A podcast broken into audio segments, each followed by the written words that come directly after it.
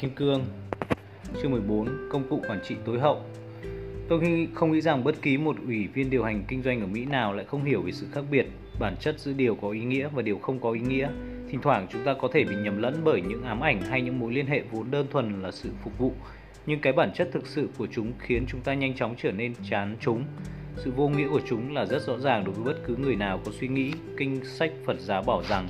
từ chỗ rất thâm sâu, mọi người đều được điều hướng để phát hiện ra điều gì thực sự là có ý nghĩa và chúng ta không thể hạnh phúc nếu chúng ta chưa tìm ra nó. Và năng đoạn kim cương thì hoàn toàn sáng suốt về điều gì là có ý nghĩa tối hậu. Chúng ta sẽ bắt đầu bằng chính đoạn kinh căn bản này tu bồ đề. Đây là thể cách mà những ai đã khéo đi vào con đường của các bậc chiến thánh phải nghĩ về mình khi họ cảm nhận được sự ước nguyện đạt đến giác ngộ ta sẽ đưa đến niết bàn toàn bộ chúng sinh mọi chúng sinh đơn lẻ gồm tất cả các loài sinh sống những chúng sinh được sinh ra từ trứng những chúng sinh được sinh ra từ sự ấm áp ẩm ướt những chúng sinh được sinh ra bằng cách biến hóa những chúng sinh có một hình tướng những chúng sinh không có hình tướng những chúng sinh có có tướng những chúng sinh không có tưởng à, những chúng sinh có tưởng những chúng sinh không có tưởng và những chúng sinh không có tưởng đồng thời không có không có tưởng, không phải không có tưởng. Những chúng sinh không có tưởng và những chúng sinh không có tưởng đồng thời không phải không có tưởng. Dù cho có bao nhiêu chúng sinh ở trong bất cứ những cảnh giới nào có thể có, bất cứ chúng sinh nào được mang cái tên chúng sinh, ta sẽ đưa tất cả chúng sinh ấy đến niết bàn trọn vẹn, đến cái cảnh giới vượt khổ, khỏi khổ đau. Ở đó không có cái khổ uẩn nào của con người còn sót lại. Tuy nhiên dù cho ta có đưa được vô số chúng sinh đến niết bàn trọn vẹn, ta sẽ không có chúng sinh nào đã được đưa vào niết bàn trọn vẹn. Cái cảm nhận đằng sau đoạn trích trên thì rõ ràng, nhưng nhiều biểu từ được sử dụng trong đó thì chưa rõ ràng. Chúng ta hãy nhờ đến sự giải thích của Johnny Lama để rồi xem, hãy xem tất cả điều này được áp dụng vào việc quản trị công ty như thế nào. Những gì mà đoạn kinh đang nói này là này tu Bồ đề, đây là thể cách mà những ai đã đi vào con đường của các bậc chiến thánh phải nghĩ về mình trước đã khi họ cảm nhận sự ước nguyện đạt đến giác ngộ. Dù bất cứ cảnh giới nào có thể có và dù bao nhiêu chúng sinh, nghĩa là các cảnh giới và các chúng sinh là vô lượng, vô số. Nếu người ta phải xếp loại các chúng sinh gồm trong các hạng loài sinh sống theo thể cách được sinh ra, thì sẽ có bốn loại các chúng sinh được sinh ra từ trứng, rồi đến các chúng sinh được sinh ra từ bào thai, các chúng sinh được sinh ra từ sự ấm áp, ẩm thấp và những chúng sinh được sinh ra bằng cách biến hóa lại có những chúng sinh hữu tình sống trong cảnh giới của sự ham muốn và trong cảnh giới của hình sắc các chúng sinh có hình tướng vật lý cũng có chúng sinh trong cảnh giới không hình sắc những chúng sinh không có hình tướng vật lý có những chúng sinh có tưởng nghĩa là những chúng sinh sống trong tất cả mọi cấp độ ngoại trừ những chúng sinh được gọi là kết quả lớn hay là hay đỉnh cao của hiện hữu có những chúng sinh không có tưởng nằm nhằm trỏ một loại chúng sinh chú ở cấp độ kết quả lớn thêm nữa các chúng sinh đã được sinh ra ở cấp độ đỉnh cao của hiện hữu những chúng sinh không có những loại thô của tưởng, nhưng mặt khác không phải họ không có tưởng tinh tế. Tóm lại, điều chủ yếu mà ta nói lên tất cả các chúng sinh, nói đến chúng sinh nào, mang cái tên gọi chúng sinh, ta sẽ đưa tất cả các chúng sinh này đến niết bàn trọn vẹn, đến cái cảnh giới vượt ngoài mọi khổ đau. Ở đó, người ta không còn ở trong thái cực nào, trong hai thái cực, và ở đó không có loại nào trong hai loại trở ngại, và không có uẩn nào trong các khổ uẩn của toàn bộ con người còn sót lại cả đây nói đến những trở ngại cho tâm linh do chấp trước, phân biệt có không, thường đoạn, nhị biên, ngã pháp, lý sự, phiền não giải thoát, nhị chướng. Tóm lại, các bậc chiến thánh này phát triển ước nguyện nhằm đưa tất cả các chúng sinh đến cảnh giới niết bàn ở đó người ta không còn trong thái cực nào trong các thái cực nữa để họ đưa đến pháp thân cái thân tinh yếu của Đức Phật. Ngụy ở đây nhằm trỏ vào những ai đang cảm thấy cảm nhận sự ước nguyện lần đầu tiên nhằm trỏ vào những ai đã phát nguyện phát triển ước nguyện ấy rồi loại thứ nhất trong hai loại ấy vẫn đang thực hiện cái tình cảm đại từ bi qua đó người ta ước nguyện hộ trì cho tất cả chúng sinh khỏi bất cứ loại nào trong ba loại khổ mà chúng sinh đang trải qua. Điều này đã làm cho người thực hiện sẵn sàng cho cái kinh nghiệm đầu tiên của mình về trạng thái tâm. Trong đó, người ấy muốn đưa tất cả mọi loại hữu tình đến niết bàn tối hậu, Loại người thứ hai, những người đã phát triển ước nguyện ấy rồi, đang quy tụ lại cái tâm họ vào nhiệm vụ của họ và do đó đang tăng sức mạnh của ước nguyện của họ. Bạn chớ bận tâm về những loại chúng sinh khác ở đây theo các kinh sách Phật giáo. Có những cảnh giới và những sinh vật trải khắp vũ trụ mà hầu như chúng ta không hề biết đến, Điều chủ yếu ở đây là Đức Phật đang miêu tả một người muốn đưa mọi chúng sinh dù đang ở đâu trong vũ trụ đến hạnh phúc tối hậu, niết bàn tối thượng. Ước nguyện đặc biệt này trong Phật giáo được hiểu là suối nguồn của mọi hạnh phúc, nhưng nó có liên quan gì đến việc quản trị kinh doanh và còn phần cuối, phần mà Đức Phật dạy, dù cho ta có đưa được mọi chúng sinh đến hạnh phúc trọn vẹn, cũng chẳng có chúng sinh nào đến được đó cả thì sao? Hãy nhớ rằng chúng ta vẫn đang nói về việc tạo ý nghĩa của cuộc đời bạn, cả đời sống kinh doanh và đời sống cá nhân của bạn trong chương vừa qua. Chúng ta nói đến cái chết hay sự chấm dứt,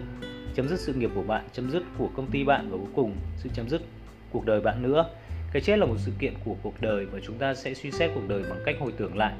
từ điểm lợi thế của sự chấm dứt của nó, bạn phải biết quay nhìn lại và không chỉ bảo rằng bạn đã làm ra tiền, đã thích thú khi làm ra tiền và tiêu tiền ấy mà còn bảo bạn rằng bạn đã tạo ra một sự khác biệt trên thế giới trong và sau khi bạn làm ra tiền. Đây có lẽ là cái bí mật lớn nhất của các kinh điển Phật giáo, một phương pháp đơn giản được áp dụng hàng ngày để tạo ý nghĩa cho cuộc đời bạn và sự nghiệp của bạn, chứ không phải là sự hủy hoại dần dần năng lực, sự giàu sang và sức sống mà đi đến tuổi già và cái chết. Đây cũng là một công cụ quản trị vĩ đại nhất của mọi thời. Trong đơn vị Kim Cương ở Atin, chúng tôi có rất nhiều nhân viên ngoại quốc, có khi nhân viên của 10 quốc tịch khác nhau, các chuyên gia về hồng ngọc và bích ngọc người Thái Lan, các chuyên gia về hoàng ngọc người Sri Lanka, các người phân loại lục ngọc gốc Ấn Độ, những người xác định kích cỡ hạt trai người Trung Hoa, những nhân viên chọn đá quý người Puerto Rico và Cộng hòa Dominic, những người mua kim cương Israel, những người lắp đặt đá quý Việt Nam và những người Campuchia những người kiểm tra chất lượng và mua đá màu, người Barbados, những nhân viên điều phối việc mua là người Guyana và nhiều người nữa. Bạn có thể tưởng tượng sự việc như thế nào khi có 10 ngôn ngữ khác nhau trong một phòng phân loại đá, 10 mùi vị thức ăn lạ khác nhau thoát ra từ các lò vi, vi ba vào buổi trưa, 10 loại nghi thức văn hóa khác nhau cần được thỏa mãn cùng lúc. Đừng chĩa hai bàn chân của bạn vào những người Thái, đừng cho một người Gujarat loại đồ ăn vốn lớn lên ở dưới mặt đất. Đừng quên tặng thứ gì đó bằng vàng cho cô dâu trong một đám cưới của người Quảng Đông. Như một đơn vị thì vận hành như một con người và một điều mà tôi có thể thành thật nói ra quả là một niềm vui thực sự khi làm việc với mọi người ở đấy. Mặc dù tôi có một sự khác biệt rất lớn về các căn bản của chúng tôi, điều phiền nhất là không có một câu chuyện đùa kiểu Mỹ thông thường nào lại có vẻ buồn cười đối với mọi người.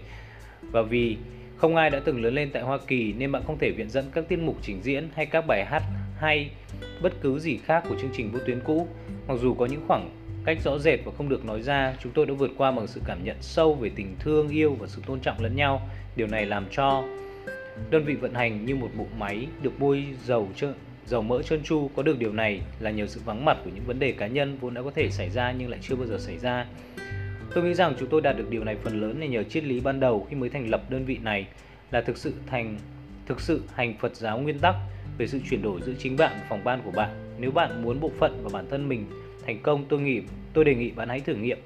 thử thực hiện việc thực hành này. Nó đơn giản và mạnh mẽ vô cùng và bạn không phải mất mát gì cả. Nó chỉ là thái độ của bạn với tư cách là trưởng bộ phận. Nó bắt đầu từ bạn và rồi ngấm xuống toàn thể nhân viên, không cần có các bản ghi nhớ, các thông báo, các cuộc họp. Điều mà Đức Phật đang dạy ở đây là hạnh nguyện được giác ngộ, có sự chuyển đổi giữa bạn và những người khác ở điểm cốt lõi của nó.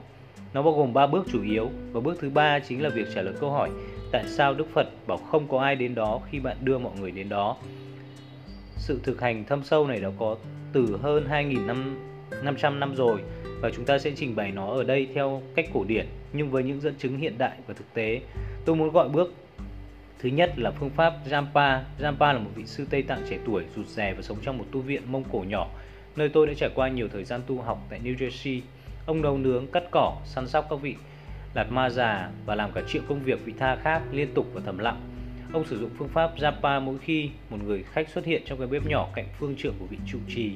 Ông áp dụng phương pháp này nhằm vào bạn mà bạn không bao giờ biết. Ông mở cửa với một nụ cười tươi bao phủ lên khuôn mặt bạn bằng ánh sáng ngời của ông.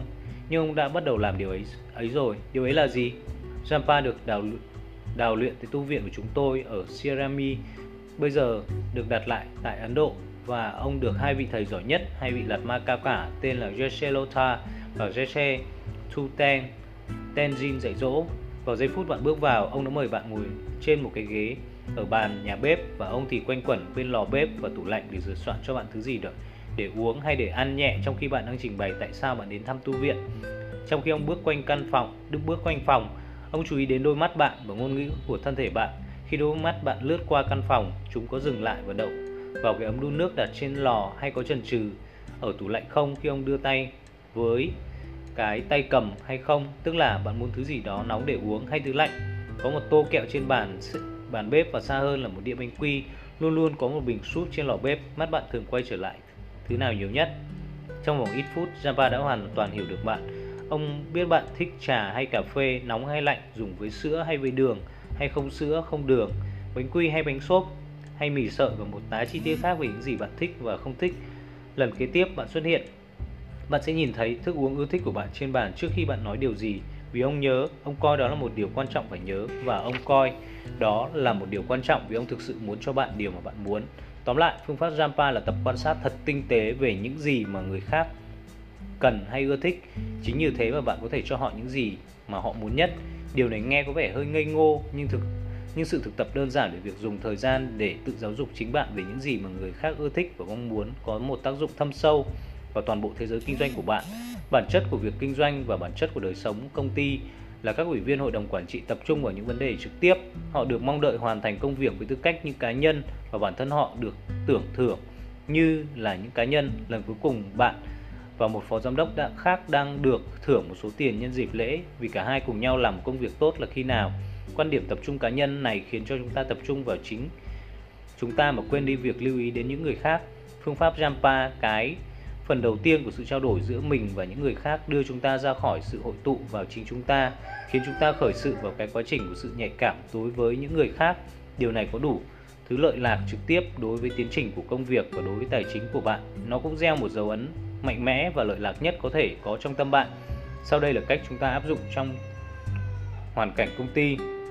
Khi bạn đi khắp phòng ban của bạn, hãy chăm chú nhìn những nhân viên làm việc cho bạn. Hầu hết chúng ta cho rằng phải là một chuyên gia về tài chính, điều hành hoạt động của chúng ta, về những quy định nghề nghiệp quan trọng ảnh hưởng đến việc kinh doanh và về tình trạng các nhà cung cấp, các dịch vụ và nguyên liệu mà chúng ta tuyệt đối cần để tạo ra các sản phẩm. Ý nghĩa ở đây là giờ đây bạn cần huấn luyện một cách có ý thức để trở thành một chuyên gia về việc ý thức được những gì nhân viên của bạn ưa thích và không ưa thích. Ở đây chúng ta đang nói về mọi thứ, mọi chi tiết làm cho họ hạnh phúc, họ pha cà phê của họ như thế nào, họ thích đặt loại đệm nào trên ghế của họ, họ ưa chuộng loại bút nào họ có bao nhiêu đứa con tên của các đứa con là gì và chúng khỏe mạnh thế nào họ kỳ nghỉ vừa qua của họ thế nào họ đã đi đâu họ có thích thú với kỳ nghỉ ấy không? À, rồi bạn ngồi trong văn phòng của bạn và ghi nhớ các chi tiết này về từng người gần gũi bạn. Nếu thấy cần ghi chép thì hãy ghi chép. Tôi thấy có một máy máy vi tính sách tay rất hữu ích cho việc này. Bạn có thể mở một bức một thư mục ghi lại những gì bạn đã biết được và xem lại trên tường trên đường từ chỗ làm về nhà sự thực tập này thế nào cũng đưa đến một số tiến bộ nào đó trong cách cư xử của bạn đối với người khác, dù cho đấy chỉ là việc trao cho họ viên đường hóa học thay vì viên đường thường vào lần sắp tới khi bạn đứng cạnh họ ở chỗ bình cà phê. Trong sâu thẳm, người ta thực sự chú ý đến loại hành động này theo một khía cạnh nào đó. Tất cả chúng ta đều giống như chú chó của bạn ở nhà. Nó biết người bước vào trong phòng yêu hay ghét chó và nó sẽ hành động tùy theo đó trước khi bất cứ điều gì đó xảy ra con người luôn có một bản năng cho họ biết khi nào bạn không lưu tâm nhiều đến những gì họ thích hay cần, và họ cũng có một bản năng về điều ngược lại nữa thoạt đầu. Có thể có vẻ hơi giả tạo khi theo dõi những sở thích và nhu cầu của ai đó một cách quá lộ liễu, nhưng đó cũng là một phần của quá trình. Quả đúng là có giả tạo đôi chút vào lúc ban đầu. Về sau, nó sẽ trở thành bản chất thứ hai. Chính nhờ thoạt đầu bạn đã giả vờ tỏ ra như vậy. Quả thực là hầu hết các nhân viên của bạn thực sự thích bạn. Cho họ một kỳ nghỉ 6 tuần hay tăng gấp đôi lương lương họ nhưng đây không phải là những loại ưa thích mà, và không thích mà chúng ta đang bàn. Chúng tôi không đề nghị bạn thực hành, thực hiện hành động nào có tính chất tài chính hay nhân sự quan trọng ở đây. Chúng tôi chỉ đề nghị bạn theo dõi và quan sát một cách thầm lặng và trong khả năng của mình. Hãy cung cấp cho những người xung quanh bạn những gì họ có vẻ ưa thích nhất. Thế rồi tình thế cũng bắt đầu thay đổi và họ sẽ nắm bắt được cái tinh thần làm đúng như thế đối với bạn. Hãy tưởng tượng cảm giác toàn bộ một đơn vị đều đều hành động theo cách như vậy có một điều trong sự nghiệp của tôi tại tập đoàn Adin khi tôi nhận ra rằng lý do chủ yếu khiến tôi được trả lương cao một cách kỳ cục như thế là vì tôi có thể khiến mọi người làm việc với nhau. Tôi hiểu được rằng cái vai trò quan trọng nhất mà tôi đã thực hiện được chỉ đơn giản là vai trò của một trọng tài giữa hai hay ba người trong những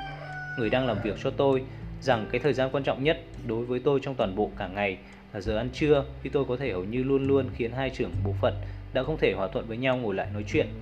Loại xích mích này làm chảy máu công ty một cách thầm lặng nhưng chắc chắn trưởng bộ phận A có chút bất bình vì trưởng bộ phận B và tránh không nói chuyện với trưởng bộ phận B trừ trường hợp hết sức cần thiết. một vấn đề nho nhỏ nhỏ xuất hiện trên một đơn đặt hàng quan trọng có thể được xử lý một cách dễ dàng vào thứ hai nhưng sẽ trở thành một tai họa vào thứ sáu. Trưởng phòng A biết được vấn đề ấy vào thứ hai nhưng lại không nói gì với trưởng phòng B, người đã có thể xử lý nó dễ dàng. Đây không phải là loại vấn đề cần được đưa ra hay phải được đưa vào thứ hai tại cuộc họp nhân viên, nhưng đây đây là sự việc mà hai trưởng phòng A và B có thể nêu ra với nhau nếu họ vẫn quen tán gẫu. Điều tôi đang muốn nói là một thiện chí nhỏ trong các nhân viên của bạn thì đáng giá hơn nhiều so với số tiền mà bạn tưởng tượng và phương pháp Jampa là bước thứ nhất. Hết phần 1 chương 14. Hẹn gặp lại các bạn ở chương 14 phần 2.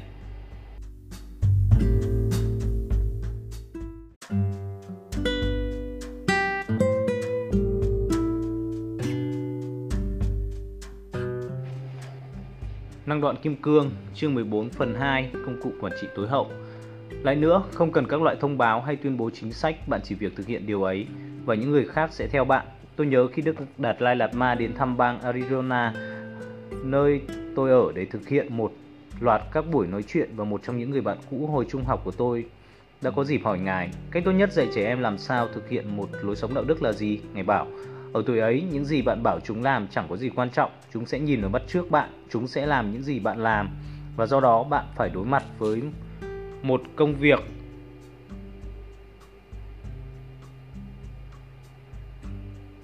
Khó khăn nhất chính bạn phải đạo đức, bạn phải bắt đầu dò xét một cách thận trọng và đẹp đẽ để thấy được những gì họ ưa thích, những gì họ cho là quan trọng trong cuộc sống của chính họ và rồi bắt đầu tìm cách giúp họ đạt cho được những thứ ấy. Bước thứ hai trong việc thực hành về sự chuyển đổi giữa chính bạn và những người khác là giả bộ như đặt tâm bạn vào thân thể họ và rồi hãy mở mắt bạn ra và nhìn vào bạn và thấy những gì bạn họ muốn ở bạn bạn nếu bạn nghĩ rằng điều này xem ra có vẻ bối rối thì hãy cố tưởng tượng rằng thật là khó khăn biết bao khi dịch một cuốn sách cổ viết về đề tài này bằng này từ tiếng Phạn hay tiếng Tây Tạng sang tiếng Anh. Bước này được gọi là chuyển thân. Hơi sâu hơn và khó hơn là chỉ chú ý vào những người xung quanh bạn để thấy họ thích và không thích những gì. Rồi còn nhớ và thử bước này với một thanh niên. Tôi còn nhớ đã thử bước này với một thanh niên người Guyana vừa mới đến làm việc ở đơn vị. Anh ta được một trong những người bạn của mẹ anh ta vốn đã làm việc cho chúng tôi giới thiệu những người làm việc với đá quý luôn luôn. Đến do giới thiệu, thực sự không có cách nào để ngăn họ bước ra ngoài với vài trăm viên vào một giờ nhất định nào đó. Do đó, họ phải có một lý lịch rõ ràng. Ngay đầu tiên, chúng tôi sẽ để anh ta ngồi trước một đống lớn các mẩu kim cương và bảo anh ta đếm dần hàng trăm hay hàng ngàn viên cho những đơn đặt hàng đặc biệt về nhẫn. Vào cuối ngày, tôi đã biết được thêm chút về anh ta. Anh ta vui vẻ với mọi người xung quanh, một người học mau lẹ yên lặng khiêm tốn và nhanh nhẹn vô cùng Lúc ra về, tôi còn biết thêm một điều nữa. Tôi nhìn thẳng vào mắt anh ta và trông thấy một sự trộn lẫn của niềm vui về chỗ làm và của một sự dậy dây dứt buồn chán khi nghĩ rằng phải ngồi trên một chiếc ghế và đếm những viên đá nhỏ kia suốt vài năm sắp đến của cuộc đời. Và rồi tôi thực hiện cái việc chuyển thân. Tôi đặt chính tôi vào trong thân thể anh ta, nhìn vào mặt tôi. Tôi tự hỏi, tôi muốn tôi sẽ nói với tôi, anh ta những gì. Cho nên tôi bảo, sáng mai hãy vào văn phòng của tôi và chúng ta sẽ tìm xem có công việc thử thách hơn một chút cho anh không? Và và tôi cảm thấy đôi mắt tôi thoáng chút rụt rè và một nụ cười qua khuôn mặt của tôi, của anh ta. Từ lúc đó trở đi, tôi luôn đặt tâm tôi vào thân thể của anh ta. Chúng tôi tạo tạo cho anh ta tôi, thứ mà tôi, anh ta vốn luôn mơ ước một cơ hội làm việc với máy tính. Chúng tôi giao cho anh một trong những anh chàng lập trình giỏi nhất mà chúng tôi có và sau khi anh đã chứng tỏ quyết tâm của anh chúng tôi giúp anh theo học một loạt các khóa học ở đại học trong ngành kinh doanh kim cương Loại trường học ban đêm này theo truyền thống là một điều không thể chấp nhận. Trong mùa bận rộn, mọi người làm việc rất khuya và ngay cả ngoài mùa bạn cũng không muốn những người mệt mỏi làm dối các hệ thống kiểm kê tinh nhạy hay các đống kim cương. Nhưng mỗi khi tôi nhìn thấy anh ta, tôi biết đấy là điều mà tôi, anh ta muốn khi tôi nhìn vào mặt tôi, anh ta. Tôi biết cái cảm giác của thành công mà nó mang đến và chúng tôi tìm cách lấp đầy chỗ hỏng khi anh ta, tôi vắng mặt trong những ngày đi học. Cuối cùng, anh ta trở thành một người lập trình giỏi nhất mà chúng tôi có được và quan trọng hơn nữa là một nhân viên hiểu rằng chúng tôi đã làm những gì mà chúng tôi biết là tốt nhất cho anh ta ngay cả khi nó gây thiệt hại một đôi chút cho công ty. Bằng cách này chúng tôi đã tạo ra một con người có thể thực sự cống hiến khi thời điểm quyết định đến và có thể suốt ngày tìm kiếm các cách để giúp đỡ công ty và những người xung quanh. Bạn không thể đánh giá bằng tiền những nhân viên như vậy. Họ chạy khắp phòng ban và luôn luôn tìm cách giải quyết êm xuôi các vấn đề và đơn đặt hàng về hệ thống hay về con người trước khi bạn nghe đến chúng. Và cuối cùng, khi bạn đã đi đến chỗ chấm dứt sự nghiệp và quay nhìn lại, bạn sẽ chẳng nhớ về doanh số bán hàng, những dự án đã hoàn thành hay bảng tổng kết, lời lỗ. Bạn sẽ nhớ Lúc bạn nhìn vào khuôn mặt của người thanh niên ấy đang nhìn lên khuôn mặt của bạn và biết rằng bạn đã cho anh ta thứ gì đó quý báu đối với toàn bộ cuộc đời anh ta. Nếu bạn cứ duy trì loại suy nghĩ này, loại suy nghĩ đặt chính bạn vào thân thể của các nhân viên và nhìn vào chính bạn để mong được giúp đỡ, bạn sẽ tìm thấy một niềm hạnh phúc vô bờ đang lớn lên trong bạn, sự hài lòng sâu xa mà bạn có được vào những lúc hiếm hoi và đặc biệt. Nhưng nếu bạn càng duy trì suy nghĩ ấy thì cảm giác ấy càng đến với bạn thường xuyên hơn. Thực ra đây là một dấu hiệu cho biết rằng công việc của bạn đang mang một ý nghĩa thực sự Tôi nghĩ rằng điều quan trọng là phải lưu ý loại suy nghĩ này không chỉ đúng mà còn có lợi nhất nữa. Vì bộ phận và công ty của bạn bắt đầu vận hành bởi những người thực sự quan tâm vì bạn đã quan tâm đến họ, như là bạn quan tâm đến chính mình, tiền bạc và hạnh phúc, bạn vừa có thể có cái bánh, vừa có thể ăn nó nữa. Bạn sẵn sàng cho bước cuối cùng chưa? Điều này đòi hỏi một số thực hành và điều quan trọng là bạn cần thực hiện hai bước đầu trước khi thử nó, nhưng đừng nghĩ rằng nó không đáng thử đó là sự phát triển cuối cùng của sự thực hành về việc chuyển đổi giữa chính bạn và những người khác. Và thật ra, theo kinh điển Phật giáo, đó là sự phát triển cuối cùng của trái tim và trí óc của con người. Điều ấy thật khó làm, chỉ muốn làm điều đó không thôi đã là khó. Nhưng không có gì trên đời có thể làm cho bạn trở thành một giám đốc điều hành thành công hơn và một con người thành công hơn. Chúng ta gọi bước thứ ba này là thủ thuật dây thừng. Bạn có thể thực hiện nó đối với bất cứ nhân viên nào của bạn. Chỉ cần một ngày nào đó bước tới và đứng bên cạnh một người nào đó tại bàn làm việc của cô ta Hãy giả bộ rằng bạn có trong tay cái dây thòng lọng to lớn của Roy Roger và bạn thả nó xuống nền nhà quanh hai người, nó bao quanh bạn và cô ta. Bây giờ hãy tưởng tượng cả hai người là một. Bạn thấy đấy, trong hai bước đầu tiên chúng ta đã thực hiện một số điều khá cơ bản về cách tập quan sát và suy nghĩ về những gì mà những người xung quanh bạn thật sự thích. Chúng ta cũng đã đi đến chỗ chúng ta có thể chuyển thân với ai đó và nhìn vào chính chúng ta và thấy những gì mà chúng ta, họ đã mong muốn nhất từ chúng ta chúng ta. Nhưng vẫn có sự phân biệt giữa bạn và tôi, đó là vấn đề tôi quan sát bạn hay tôi cố gắng đặt mình vào thân thể bạn. Bước thứ ba, chúng ta đưa việc thực hành sự chuyển đổi giữa chính bạn và những người khác đến một cấp độ hoàn toàn triệt để hơn. Bạn là nhân viên của bạn và anh ta hay cô ta là bạn, các bạn là một người. Trong bước thứ ba này, tâm của bạn đã hoàn toàn vỡ tung ra khỏi cái thể cách quy ngã của rất nhiều giám đốc điều hành kinh doanh cái thể cách thực sự rất vị kỷ vốn rất được khuyến khích bởi hệ thống tưởng thưởng không thông thường trong môi trường kinh doanh hiện đại. Giờ đây vấn đề không phải là sự nhận tiền thưởng của tôi, thậm chí cũng không phải là người ấy nhận tiền thưởng mà vấn đề trở thành chúng ta có thể nhận tiền thưởng của chúng ta như thế nào. Ở điểm này bạn đi sâu vào trong tâm của những người đang làm việc cho bạn đến nỗi bạn đang thực sự xem phúc lợi của bạn và của họ là một và cùng một thứ. Điều đó cũng như thể là bạn đã trở thành một anh em song sinh với ai đó. Giờ đây bạn có hai cái miệng để ăn trên đầu bạn. Giờ đây bạn có hai cặp chân và bốn đôi giày phải mua. Khi bạn đi đến cửa hàng, có thể là một đôi gót thấp và một đôi gót cao. Giờ đây là bốn cái tai nghe xếp lớn quát tháo nếu như một trong hai người quên đặt hàng những viên kim cương Princess cắt nửa cara. Nếu như bạn buộc thuộc bất cứ tuyếp doanh nhân thông thường nào, lối suy nghĩ này hơi quá xa vời đối với bạn những ngụ ý nhưng ngụ, ngụ ý thì rất rộng lớn. Và hai vấn đề xảy ra đến trong tâm bạn ngay lập tức. Vấn đề thứ nhất là quá trình chuyển đổi giữa bạn và người khác tại chỗ này trở thành một cái gì đó hoàn toàn giả tạo. Ý tôi muốn nói là làm sao bạn có thể thực sự là một người khác hay chính xác hơn làm sao mà bạn và người kia lại có thể trở thành một người duy nhất được. Nhưng khả năng này hoàn toàn có thể xảy ra và chìa khóa làm cho nó xảy ra được dấu ấn được ẩn giấu trong điểm mà Đức Phật đã nói ở đầu chương này. Lời tuyên bố rằng vào cái ngày ta đưa tất cả các chúng sinh đến hạnh phúc trọn vẹn, sẽ không hề có ai đến được hạnh phúc trọn vẹn. Để hiểu được điều này, chúng ta hãy quay trở lại phần bàn luận về việc làm ra tiền. Chúng ta hãy quay trở lại các lý do tại sao mọi sự việc từng xảy ra cho bạn lại xảy ra cho bạn, chứ không phải cho ai khác. Chúng ta đã nói nhiều lần rằng các sự vật xung quanh bạn một cách nào đó là trung tính, giống như những bức màn trống. Đây là khả năng tiềm ẩn trong các sự vật. Một ông chủ quát tháo tại nơi làm việc có vẻ như là sự phiền bực đối với bạn nhưng lại là sự thích thú đối với người ngồi bên cạnh bạn và trong đó chứa đựng cái không của ông ta hay tiềm năng về nghĩa là về cơ bản ông ta thì trung tính và dù cho tôi có cảm nhận ông ta là thích thú hay phiền bực dù tôi có hiểu những âm thanh và những hình tướng đến với tôi như là điều gì đó tốt hay xấu thì tất cả không phải là cái gì đó xuất phát từ phía đó từ ông ta. Đúng ra đó là một chức năng của các dấu ấn trong chính tâm tôi, tâm của tôi, những dấu ấn mà trong quá khứ tôi đã đặt vào trong chính tiềm thức của tôi bằng cách hành động tích cực hay tiêu cực đối với những người khác và những dấu ấn này giờ đây đang nổi lên trong tâm ý thức của tôi, đang tỏ, đang tô màu, còn hơn thế nữa, đang thực sự tạo ra thể cách mà tôi thấy thế giới của tôi. Ông chủ quát tháo kia chính là một mẫu nhỏ của cái thế giới ấy. Hãy quên ông chủ quát tháo trong chốc lát, hãy quay trở lại con người đáng thương đang bị quát tháo, hãy quay trở lại tôi. Nếu tất cả chữ này về khả năng tiềm ẩn trong các sự vật và về những dấu ấn mà tôi đã gieo trong tâm tôi để nhìn thấy là thực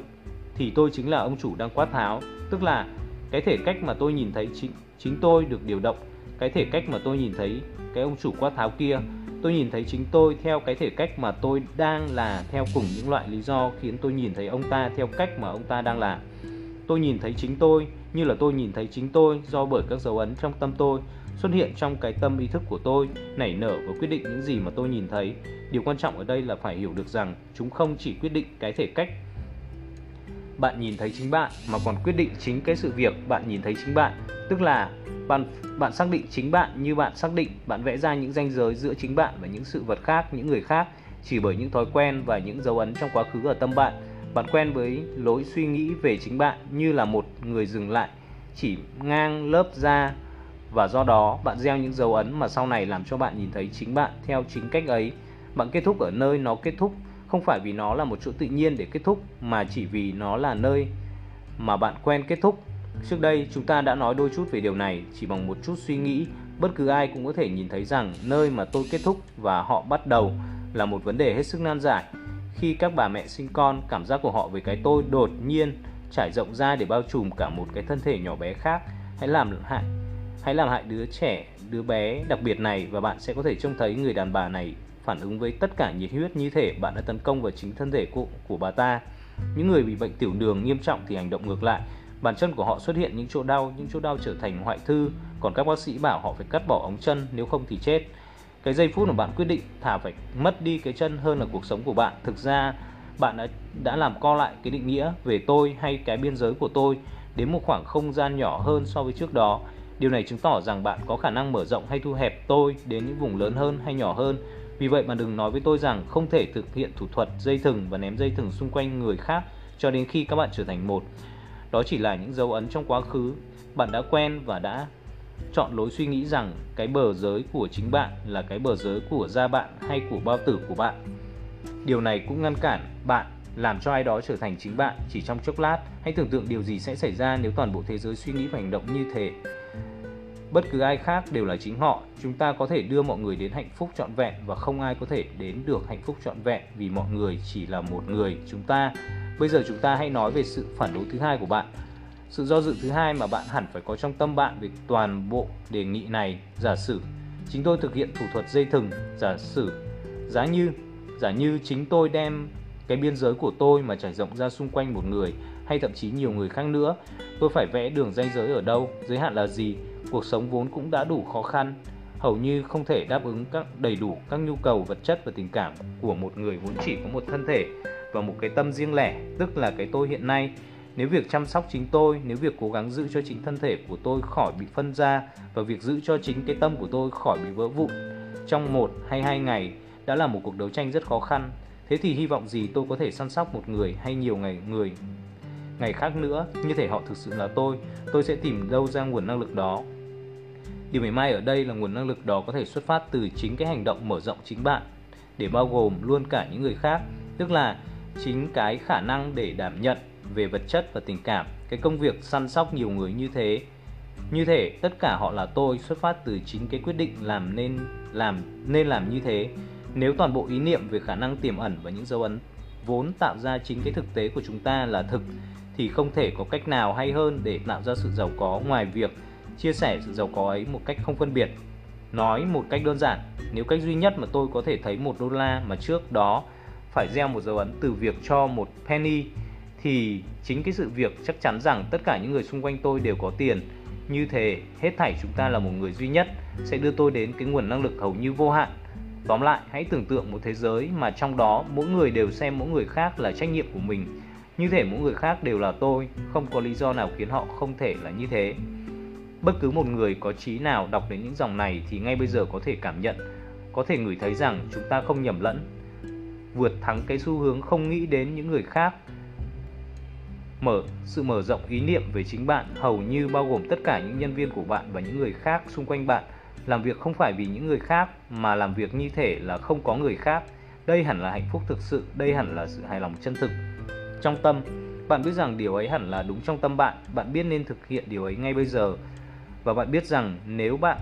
chả nếu bạn trải qua hoàn toàn bộ sự nghiệp và cuộc đời của bạn theo cách này chủ tâm nỗ lực làm việc vì điều điều tốt của người xung quanh nhiều như là bạn làm việc cho chính bạn và rằng bạn có thể quay nhìn lại một cách tự hào vì đây là ý nghĩa chân thực của một đời người, đây là sự giàu có tối tối hậu. Hết phần 2 chương 14. Công cụ và chỉ tối hậu. Hẹn gặp lại bạn trong chương 15 suối nguồn thực sự của thịnh vượng hay kinh tế học vô giới hạn.